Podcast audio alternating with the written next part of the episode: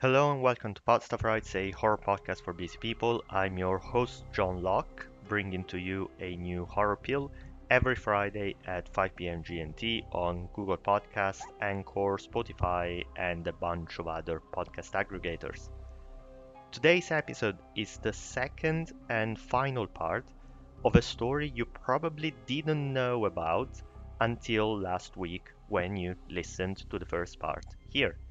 It takes place in northern Italy, where over 20 people are accused of having tortured, molested, and possibly killed innocent children as part of their satanic rituals. But is the truth even more shocking? This is the story of the Bassa Devils.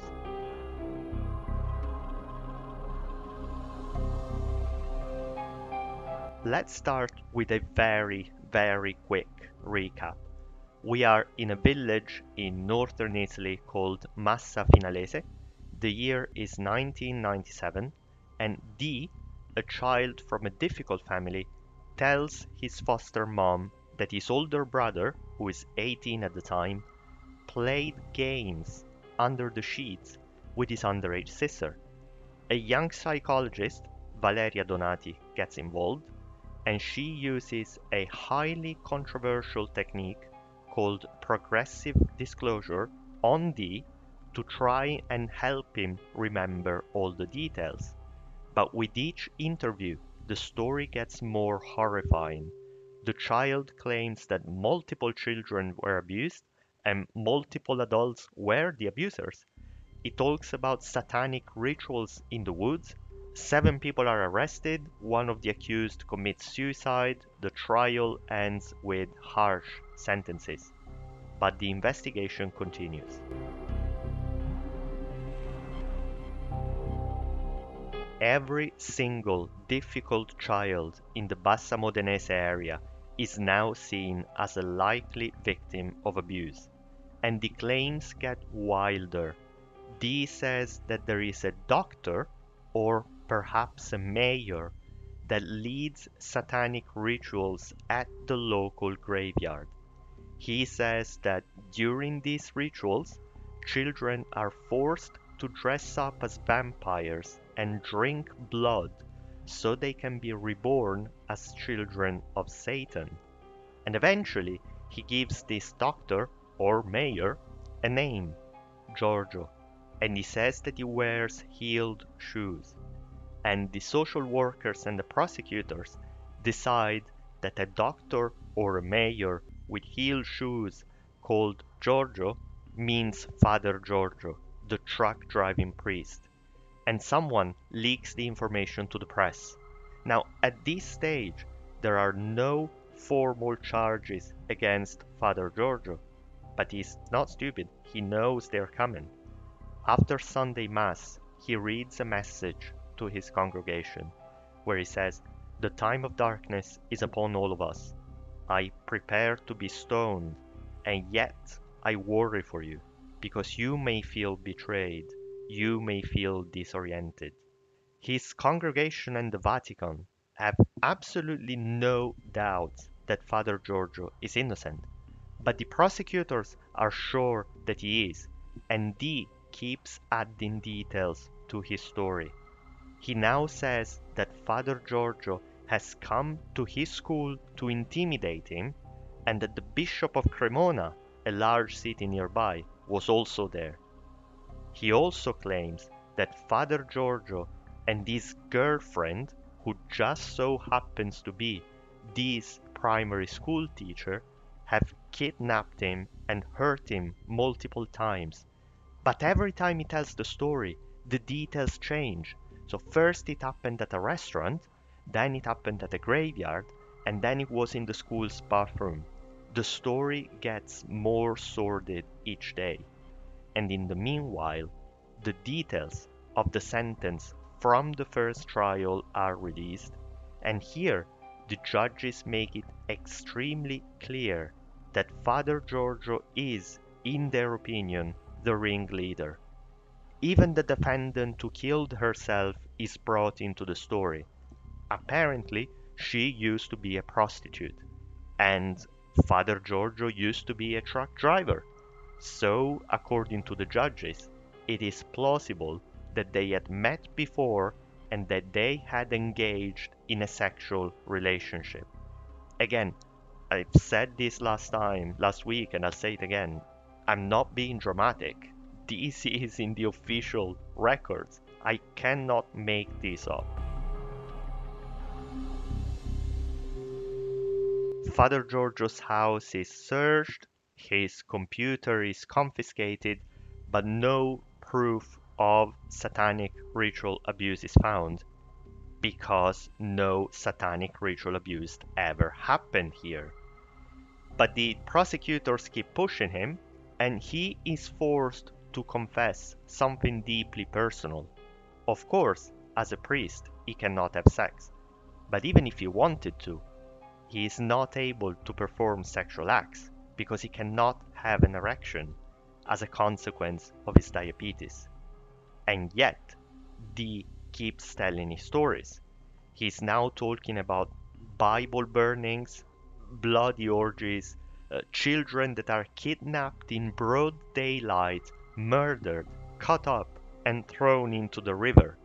And the river is searched, but no bodies are found because, again, none of this happened.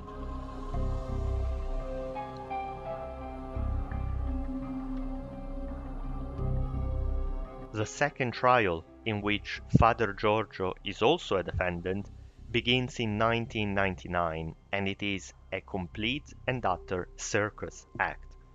The prosecutors claim that Father Giorgio has installed a guillotine in the graveyard and has used it to decapitate children, and yet there is no trace of this guillotine whatsoever, and nobody seems to ever have seen it and in the meanwhile, another family, the Covezzi, is involved in the scandal. At first, the accusation is actually neglect. Apparently, according to the prosecutors, they did not notice that their children had been repeatedly taken from their home to participate in satanic rituals. Again, I cannot make this up. But then, the children's interviews reveal even more sordid details. The grandfather, for example, appears to have molested his own granddaughter with a tree branch at the local public gardens in broad daylight.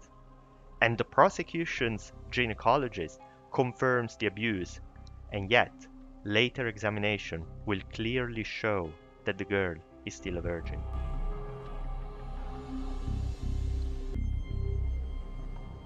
It is now May 16 of the year 2000. The prosecutor demands 14 years of jail for Father Giorgio. Two days later, he has a heart attack and passes away. Thousands of people will attend his funerals in a last display of support for a good priest who was wrongly accused. But in the meantime, the second trial ends and the sentences are even harsher than expected. 157 years of jail in total for the defendants.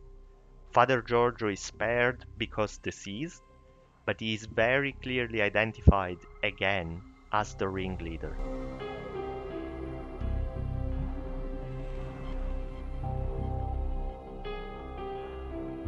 So, is this how the story ends? Well, not really. In the years after the second trial, Ju- the justice system has been able to correct its mistakes, and all the defendants have been found not guilty because they aren't guilty. Father Giorgio is now fully exonerated, and so is his alleged girlfriend, this teacher. The Covezzi family are also found not guilty, although they have to endure an additional ordeal.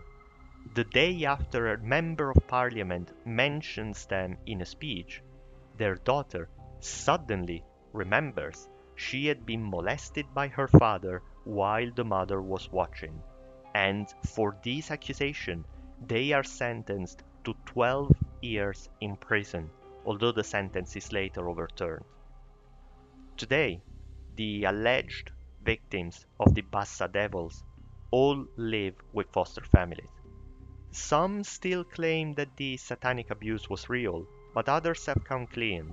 And one of them is D, the boy who started it all. He is now 31, and in an interview this year, he was extremely clear. None of the stories he told were true. He said what the psychologist wanted to hear in order to get out of those interviews that went on for as long as eight hours. Imagine you're a child and you're forced to sit in a room for eight hours with people asking you the same question over and over again. And what about Valeria Donati, the psychologist who uncovered, so to speak, the abuse? Well, it turns out that she had a financial motive to keep drumming up the case because she was paid 250,000 euros a year by the local health authorities to continue to look after the alleged victims after the trials. And her association, which allegedly has ties to the Church of Scientology, was involved in 2019 in another case of alleged abuse involving ordinary families, social workers, and politicians in the small village of Bibbiano. And that too was a huge media story with zero substance underneath. And here too, she used her tried and tested techniques, long interviews, and low voltage electroshock therapy. She's still a licensed psychologist looking after vulnerable children. And if this doesn't send a chill down your spine, nothing will.